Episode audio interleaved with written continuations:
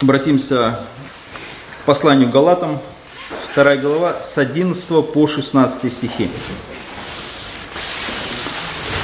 И несколько воскресений посвятим этому отрывку. Послание к Галатам 2.11. Когда же Петр пришел в Антиохию, то я лично, Павел говорит о себе, противостал ему, потому что он подвергался нареканию. Ибо до прибытия некоторых от Якова ел вместе с язычниками, а когда те пришли, стал таиться и устраняться, опасаясь обрезанных. И вместе с ним лицемерили и прочие иудеи, так что даже Варнава был увлечен их лицемерием. Но когда я увидел, что они не прямо поступают по истине евангельской, то сказал Петру при всех, если ты, будучи иудеем, живешь по-язычески, а не по-иудейски, то для чего язычников принуждают жить по-иудейски? Мы по природе иудеи, а не язычников, из язычников грешники.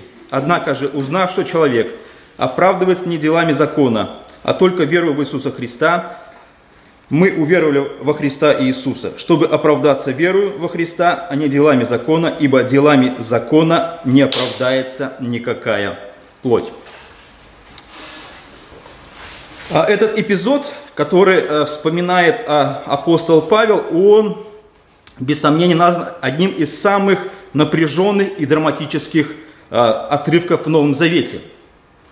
Мы видим двух ведущих апостолов Иисуса Христа, стоящих лицом к лицу в открытом конфликте. Это такое противостояние. Это кажется, ну как такое может быть, что таких два великих апостола э, где-то не сошлись в каких-то мнениях, либо какой-то открытый конфликт звучит, и он не просто звучит, он еще и записан в Новом Завете. Этот, этот отрывок, который открывает нам разные грани человеческих отношений и непростые ситуации, которые даже складываются, казалось бы, в идеальной церкви. Как, как нам обычно кажется, что в церкви все должно быть идеально, хорошо и никаких конфликтов, никаких разногласий и разномыслий не может быть, потому что люди все должны быть объединены там, любовью, состраданием, милостью и многими-многими вещами, которым призывает нас Господь. Эта ситуация противостояния двух апостолов а, напоминает некие, скажем так, ассоциационные примеры, которые мы можем извлечь, например, из нашей а, повседневной жизни. Я немножко сделал такое небольшое отклонение. Например, если мы знаем, что, например, а, в американской истории сложились две партии, которые между собой все время противоборствуют – и из этих партий все время возникают президенты, либо с демократической, либо с республиканской. Но так было не всегда, но когда уже в 1864 году стоял один из самых насущных вопросов об отмене рабства, политики э, Америки разделились на два лагеря. Демократы стояли за отмену рабства, а республиканты хотели вернуть рабство опять в свою, в свою силу. Например, э, такие еще вопросы. Это все время мы сталкиваемся с нечто, нечто подобным. То есть это все время какой-то конфликт, противостояние интересов, либо что-то, какие-то вещи, которые мы все время наблюдаем. Например, есть такие э, философские, философское понятие, которое до сих пор не разрешено. Это, например, материя и сознание. Это все время звучит э, как бы в нашем э, современном контексте, и нам трудно иногда как бы ответить на это, но вопрос всегда остается открытым. Например, Э, учебник философии, трудно поверить, что э, он говорит только об одном вопросе. Э, что в этом мире первично, материя или сознание? То есть существующий мир объективен, либо это лишь фантазия какого-нибудь субъекта, там, либо Бога, либо вот как-то они себе это представляют. Потом, например, есть э, такое было в истории противостояние, это, например, римские и арабские цифры. Казалось бы, то есть мы сейчас пользуемся арабскими цифрами, но так было не всегда. Потому что, например, если бы мы э, продолжили пользоваться римскими цифрами, то для того, чтобы написать, например, 1975, нам потребовалось бы следующее. М, С, М, Л, и потом уже XX, и вот это все. Это уже было бы очень длинная такая вещь, и для освоения, и для написания, и для пользования были бы огромные трудности. Не говоря уже о более глобальных каких-то цифрах. Это мы только говорим о 1900. Поэтому со временем при, пришлось этот вопрос тоже решать, и это противостояние тоже в мире осуществилось. Либо, например, а, такой может быть, забавный пример противостояния а, кошек и собак. Казалось бы, да, вроде бы мы с ними живем, они живут с нами, но так было не всегда. Если, а, например, а, верить ученым, хотя мы всегда не стараемся очень подвергать сомнению их, их разные размышления по поводу разных дат и разных вещей, то сначала человек приучил собаку, а потом кошка позволила приучить, э, приучить себя. Но а, позиции их тоже в истории были совершенно разные. Например, позиции собак пошатнулись во времена Древнего Египта, когда кошка была возведена в ранг высшего существа, а, способного общаться с богами. А потом, а, значит, когда пришло время инквизиции, то изрядно потрепались кошки, потому что их вместе с женщинами, и вот кошки были как бы э, провозглашены какими-то исчадиями ада, и кошки, кошек, скажем так, сжигали это в суровое, суровое время. Поэтому все время это было такое определенное противостояние. Я говорю это к тому, что э, все время э, эти вещи существуют. Это не то, что, скажем, то, что, например, возникло в церкви и в результате конфликта а двух апостолов это было какие-то вещи, которые никогда вот люди не сталкиваются. Люди всегда сталкиваются с какими-то определенными идеями, мыслями, доктринами, которые нужно а, принимать решения по тому или иному вопросу. И мы видим, что э, в результате этого э, конфликта э, возникли очень, скажем, серьезные, скажем, вопросы, которых ну, нужно было незамедлительного решения. То, что Павел и будет говорить дальше – мы об этом будем говорить э, в следующий раз. И мы видим, что э, то, что случилось, оно как бы набирало постепенно вот эту ситуацию, которая пришла в определенном, скажем так, противостоянии.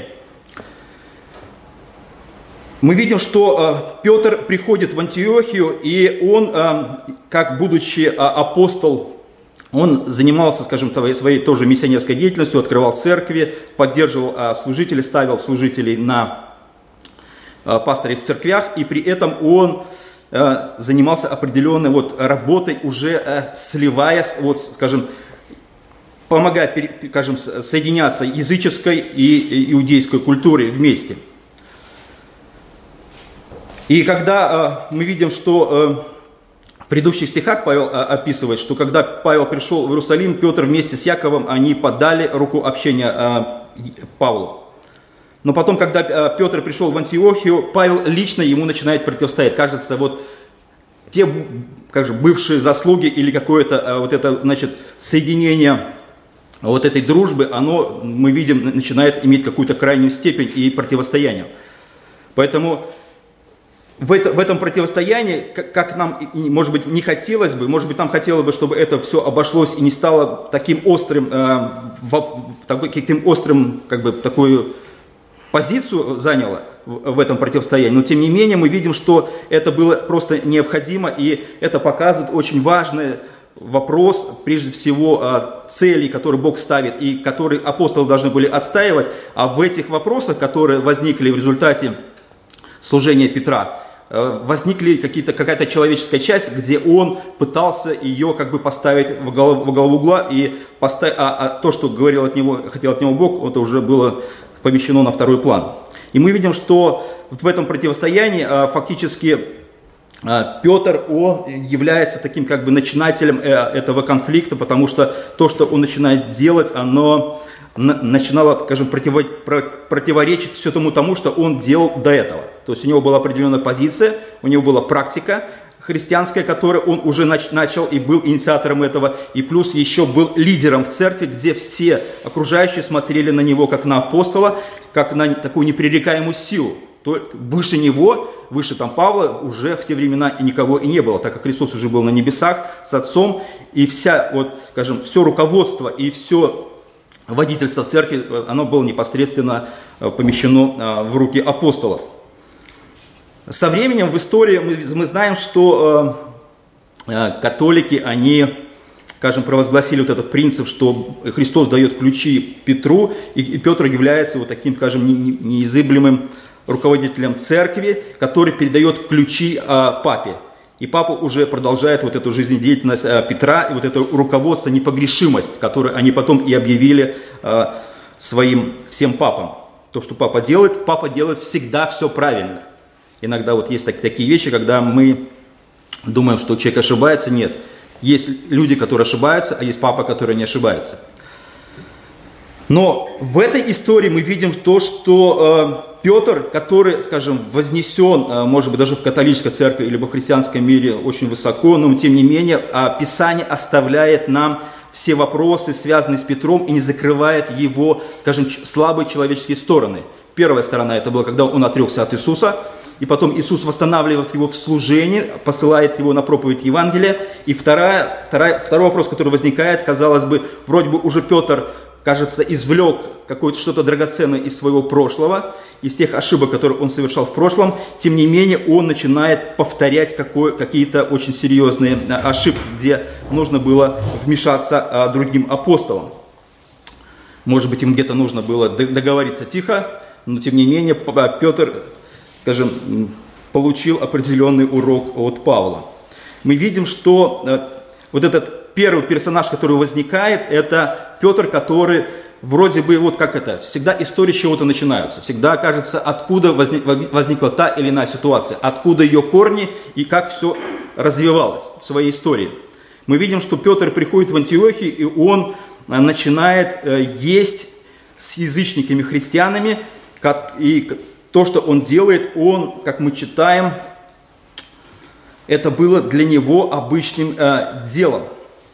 Потому что то, что делал э, Петр, это уже было часть его служения и обычной христианской жизни, когда он не таился, когда он нормально, скажем, э, вел себя и таким образом он, скажем, вливался в языческую культуру, будучи, будучи иудеем. И то, что он ел вместе э, с язычниками христианами, это было, как мы понимаем, из, из отрывка постоянным его делом. Это не было что-то таким случайным, либо то, что это было в виде какой-то определенной, скажем так, уважения, это было уже часть а, служения в христианской церкви, которая включала в себя как язычников, так и иудеев. И он а, преодолел вот эту, скажем, свою иудейскую щепетильность, где, а, будучи иудеем, он, естественно, испытывал, может быть, определенные трудности, но тем не менее а, он исполнял повеление а, Бога в том, чтобы соединить а, две совершенно противоположные культуры.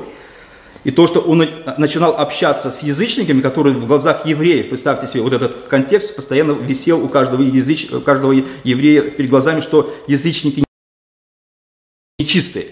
Но вот, вот все равно из поколения в поколение это было им, а, все равно как бы вот эта мысль фактически запечатлена. И когда он пытался, скажем, преодолеть это, он довольно успешно все у него получалось э, в, этом служении.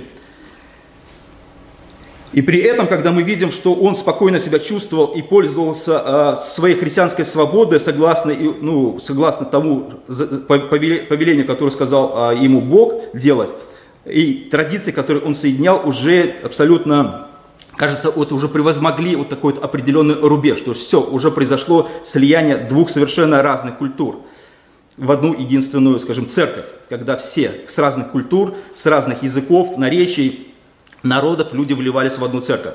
Но, кажется, вот это такое идеальное равновесие существовало до определенного момента, до того, пока не возникнет какая-то критическая ситуация. Эта критическая ситуация возникла, когда а, из Иерусалима пришли некие люди, как написано, якобы от э, Якова. Хотя мы дальше смотрим по Писанию, э, то, что Яков, он их не уполномочил. Если смотрим из Деяний апостолов, эти люди, э, они как бы вот взяли сами на себя полномочия и пытались как бы от имени Якова предъявлять, скажем, какие-то требования, либо претендовать на то, чтобы они являются представителями Якова, и то, что они будут говорить, это очень, скажем, важ, важные вещи. Потому что Яков, например, а, говорит э, в Деянии апостолов 15 главе следующее. «Поскольку мы услышали, что некоторые, вышедшие от нас, смутили вас своими речами и поколебали ваши души, говоря, что должно обрезываться и соблюдать закон, чего мы им не поручали». То есть Яков не поручает, но тем не менее эти люди брали на себя эти обязательства. И в 15 главе Деяния 1 стихе сказано следующее, то, что они говорили. «Если не обрежетесь по закону Моисееву, не сможете спасти, спастись». То есть они, как будучи, скажем, христианами, но иудействующими, вот этот переходный период у них все равно существовал. Вот представьте себе, что вот есть определенная культура, есть понимание а, Ветхого Завета, закона Моисеева, многих разных религиозных традиций, которые существовали в иудаизме всегда. И вдруг возникает христианство, и возникает вопрос в связи с этим. Так что дальше практиковать и какие иметь базовые основы для того, чтобы совершать какую-то религиозную деятельность? Что нужно делать, а что нужно не делать? Что оставить, а что дальше практиковать? Так вот, евреи, которые стали христианами, они продолжали исполнять а, закон Моисея в каких-то вещах по поводу, например, обрезания, соблюдения пищевых запретов, либо а, соблюдения особых дней и постов. То есть какие-то вещи все равно базовые остались.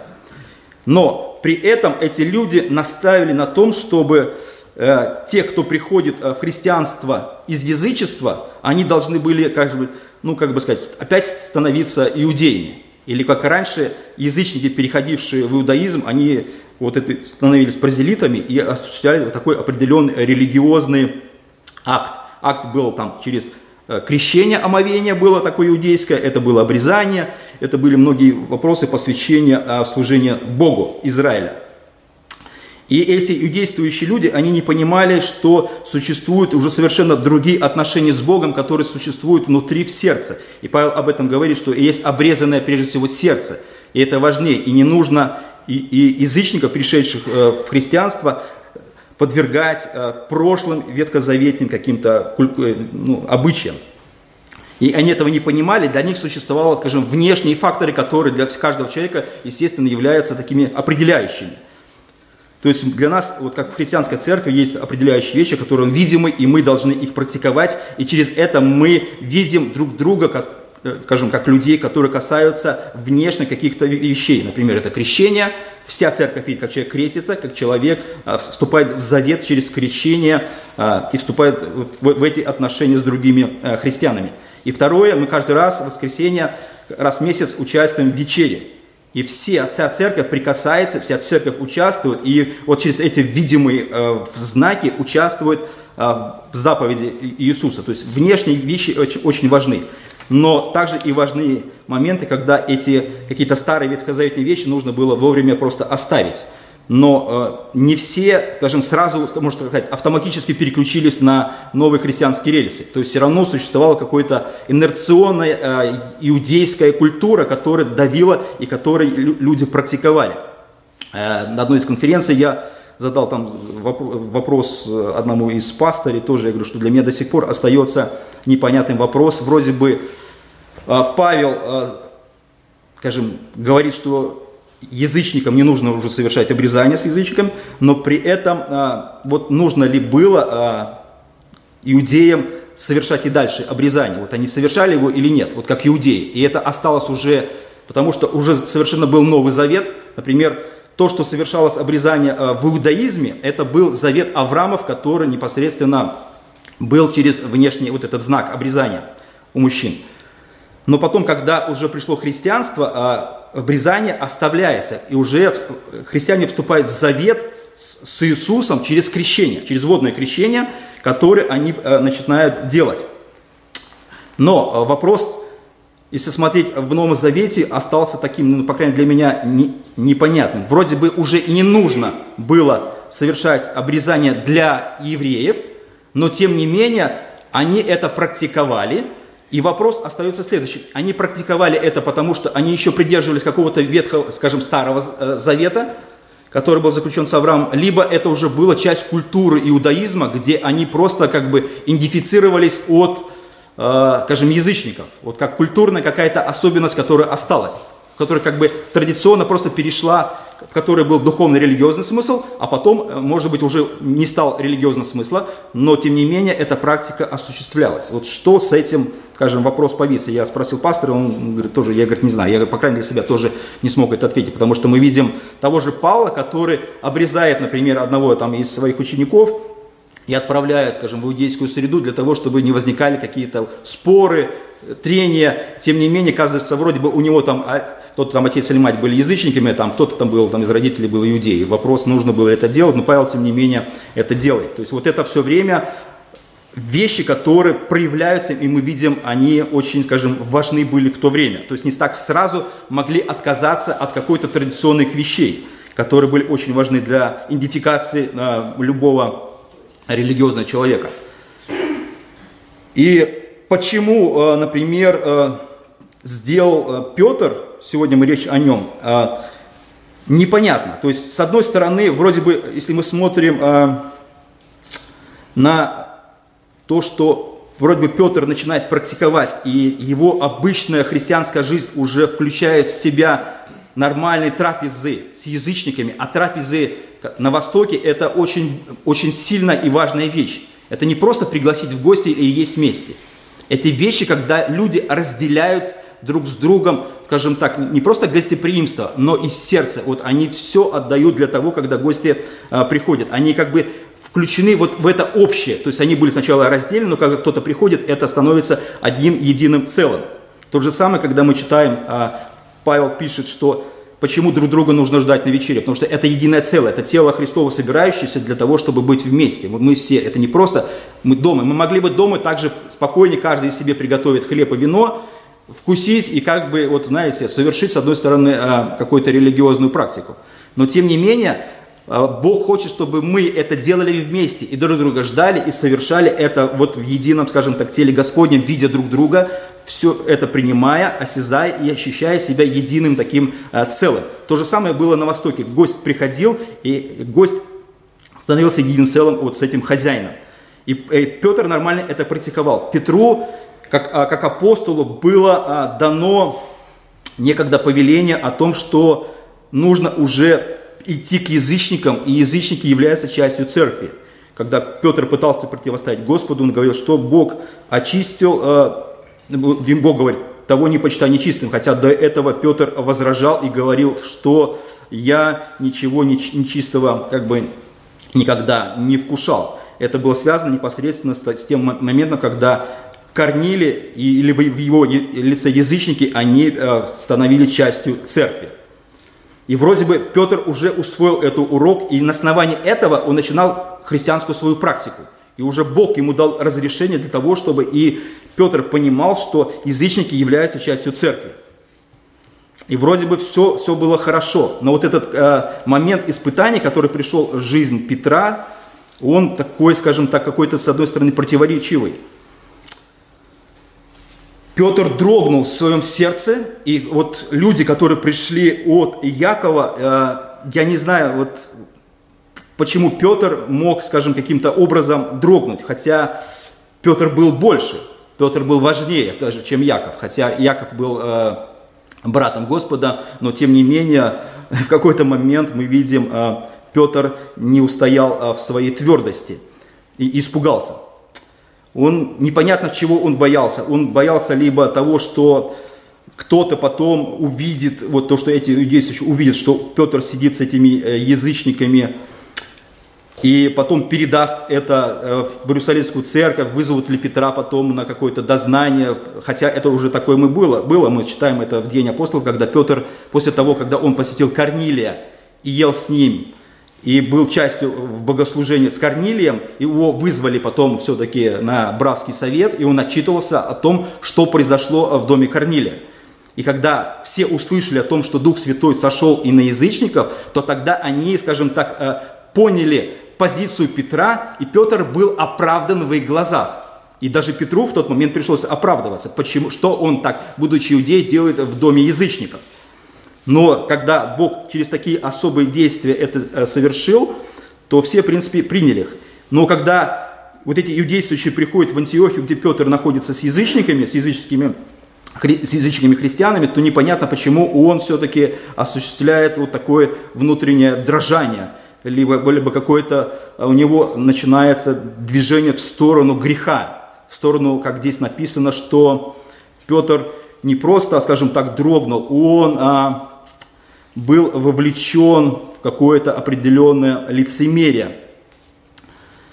И лицемерие, которое здесь а, осуществил а, Петр, оно действительно для него это было настолько, скажем, тяжелым падением, что это действительно что-то подобное из его прошлого. Казалось бы, Петр, который уже должен был усвоить определенные уроки из своей, своего прошлого, он, тем не менее, начинает скажем, внутренне вот дрожать и э, переступать вещи, которые он не должен был переступать. Он э, боялся обрезанных. Он почему-то внутренне их испугался. Что было пугаться Петру, но это очень, конечно, интересно. При этом мы видим, что Петр, он не просто, а, скажем так, э, боится, он начинает активно действовать. И мы читаем в 13 стихе, вместе с, э, с ним лицемерили прочие иудеи. Вместе с кем с ним? С Петром лицемерили прочие иудеи, когда они увидели этих иудействующих.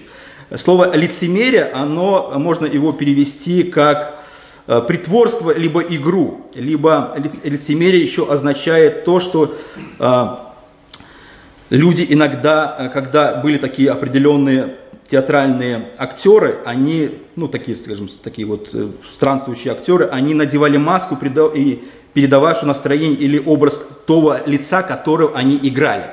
То есть был настоящий человек, но они надевали маску какого-то персонажа и пытались как бы воплотить э, роль этого персонажа. И мы, и мы, с одной стороны, понимаем, что есть человек, и он играет, скажем, не себя, он играет кого-то другого. Вот как актеры, которых мы смотрим, да? Мы понимаем, что есть актер такой-то он в обычной жизни, но то, что он играет, он входит в образ, играет образ какого-то там другого совершенно человека. Нечто подобным занялся активно Петр. Он начинал свою акти- акти- попытался начать свою активную актерскую деятельность и потерпел огромное фиаско. Потому что то, что он сделал, это было, конечно, очень чревато. Потому что лицемерие, оно было частью э, иудейского общества. Иисус очень, скажем, сильно осуждал то, что делали э, иудеи. И он говорил следующее в 6 главе от Матфея. «Смотрите, не творите милостыни ваши перед людьми, с тем, чтобы они видели вас. Иначе не будет вам награды от Отца вашего Небесного. Итак, когда творишь милостыню, не труби перед собой, как делают лицемеры в синагогах и на улицах, чтобы прославляли их люди». То есть э, вот эта актерская игра, либо лицемерие, либо с другой стороны лицемерие еще можно перевести как какое-то двоедушие, или духовный какой-то недуг, либо человек, который живет двумя жизнями. То есть у него есть обычная жизнь, которую он всегда живет, и есть э, жизнь, которую он э, делает перед людьми. То есть люди оценивают эту игру. Это религиозные вещи. Это очень серьезные вещи. В церкви, скажем, это тоже, это тоже свойственно. Не то, что касалось это только иудеев. В церкви то же самое. Например, когда мы, понятно, что мы, а, скажем, призваны для того, чтобы не лицемерить и жить истинной жизнью всегда, где бы мы ни находились, быть настоящими, но зачастую, скажем, какая-то атмосфера делает нас лицемерами. То есть мы здесь одни, а в жизни мы совершенно другие. И это очень плохо. То есть церкви все на два часа готовы быть, скажем, играть определенную роль христиан, а потом в жизни они уже такие уже, как, как, они, как они есть. Уже не обязательно где-то а, делать какое-то усилие для того, чтобы быть э, настоящим христианином, практикующим, э, скажем, свое поклонение Богу э, в, обычных повседневных вещах. То есть мы должны быть всегда такими. Не то, что церковь нас оценит, или перед церковью мы сделаем какие-то вещи, которые запомнятся, скажем, и создадим какой-то, скажем, перед церковью образ себя, как каких-то очень великих людей. То же самое пытался сделать и Петр. Петр не должен был бояться иудействующих и создавать какой-то образ того, что Петр, а, кто он есть. Так знали, кто есть Петр. Петр получил такое, скажем, такие полномочия, которые не получил никто из апостолов. И при этом ему нужно было просто, скажем, выполнять свои апостольские функции и при этом не создавать, а, скажем, какой-то образ того, что, чего нет на самом деле. И Петр бросает свою христианскую практику до того, как он ее утверждал, и вливался в языческий мир, привлекая а, христиан из язычества и нормально разделяя с ними трапезу, а трапеза включала в себе не просто еще столы, в которых участвовал Петр, это включало еще и вечерю Господня, где они были единым целым. Язычники, иудеи были единым целым во Христе. И он э, делал это и делал это правильно. Но потом он вдруг решил заняться вот этим актерским мастерством. Это было ужасно. Это было просто, скажем, Петр жил обычной жизнью, и вдруг он решил кому-то показать ту жизнь, которой он не жил якобы. Как будто он остается обычным иудеем, которым вроде бы осуждает, либо э, как бы э, порицает язычников, которые рядом находятся. Да, мы христиане, но мы христиане должны быть в разных, скажем так, церквях. Есть церковь язычников, есть церковь иудеев. И эти вещи совершенно не пересекаются. Это противоречило всему Евангелию, которое а, до этого Петр проповедовал. И мы видим, что со стороны а, Павла он под, подвергся нареканию. Нарекание, он, значит, заслужил справедливый упрек. То, что сделал Петр, было недопустимо в любых, в любых вопросах. Просто недопустимо, потому что на него равнялись и на него смотрели как на лидера христианской церкви. И, это, и скажем, кто еще выше Петра? Никто.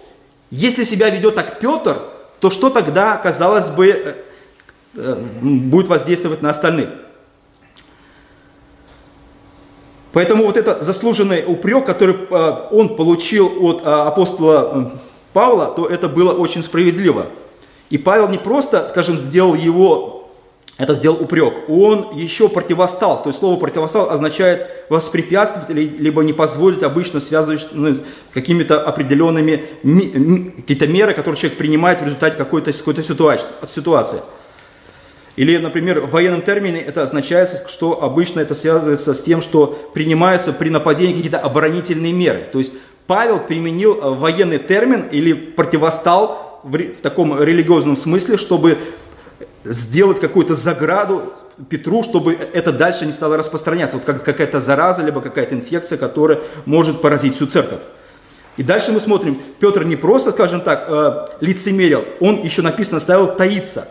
Таиться это значит, когда э, используется опять военный термин, когда кто-то выходит из боя э, как тактический маневр, чтобы не вступить в конфликт. Понимаете? Чтобы не противостоять кому-то в каком-то вопросе. То есть есть вопрос принципиальный, есть вопрос важный, есть вопрос, касающийся Бога, каких-то вещей, которые невозможно, нельзя отступать. Вот иногда нельзя отступать в этих вопросах. А Петр решил как тактически отступить, чтобы не вступать в конфликтную ситуацию с действующими, которые пришли, при этом сохранить какой-то такой мир, но последствия того, что он сделал, были катастрофические – Просто катастрофический. Он не подумал о том, что да, он попытался сохранить, скажем, свое лицо в своем каком-то, какой-то фантазии, но при этом он, скажем, не посчитал важным э, христианские э, принципы или божественные заповеди, которые для, стояли за ним. То есть за тобой не просто, скажем, стоит ты сам стоишь, как Петр. Ты представляешь Бога и его, прежде всего, интересы. И ты, скажем, прежде всего должен соблюдать то, что, к чему тебя призвал Господь. Ты, ты делаешь не свое. Ты лишь служитель Бога, который соблюдает определенные очень важные вещи. Поэтому, когда пришли иудейцы, он отстранился от общения с этими языческими верующими, как будто он с ними не ел. И представьте себе реакцию вот этих людей, с которыми он только что сидел за одним столом. Это было ужасно. Петр был один, и вдруг Петр другой. И Петр начинает угождать и реагировать на людей, которые пришли со стороны. Это ужасно, это как предательство, это как вещи, которые вот, ну, у, у, просто ужасно, скажем, не просто со стороны, это просто какая-то определенная э, э, катастрофа. И последнее. К чему это привело? То есть то, что сделал Петр, он, э, скажем, сдвинул вот такой э, пласт, который стоял за ним. И написано следующее, вместе с ним лицемерили и прочие иудеи, как, так что даже Варнава был увлечен их лицемерием. То есть э, Петр, как какая-то глыба, начала свое движение и увлекла за собой буквально всех, кто стоял за ним. Потому что все смотрели на него. Что сделает Петр? Как сделает Петр? И представьте, все, себя привязывали непосредственно к Петру. И Петр, как руководитель христианской церкви, он представлял, говорю, Бога.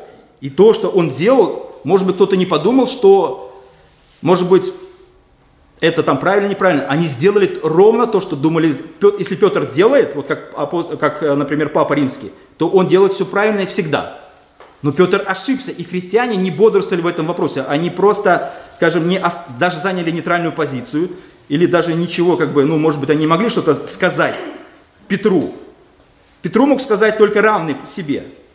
Равный кто был Павел? Павел, как апостол апостолу, как начальник начальнику, он высказал свои замечания а, в этом вопросе.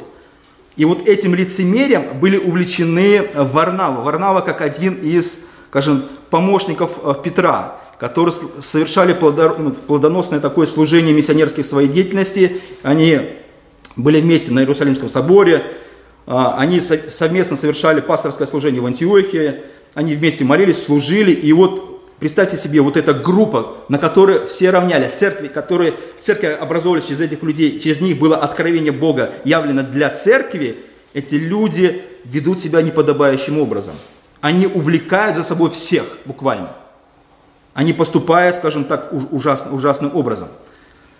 Поэтому, когда то, что э, Бог нам открывает через э, этот конфликт двух апостолов, э, имеет, скажем, фундаментальное значение. И об этом мы поговорим, на, на чем наставил Павел, и как это было важно тогда отстоять какую-то определенную позицию Бога, чтобы впоследствии церковь осталась церковью, и те планы, которые Бог дал для церкви, они осуществились во Христе. Аминь.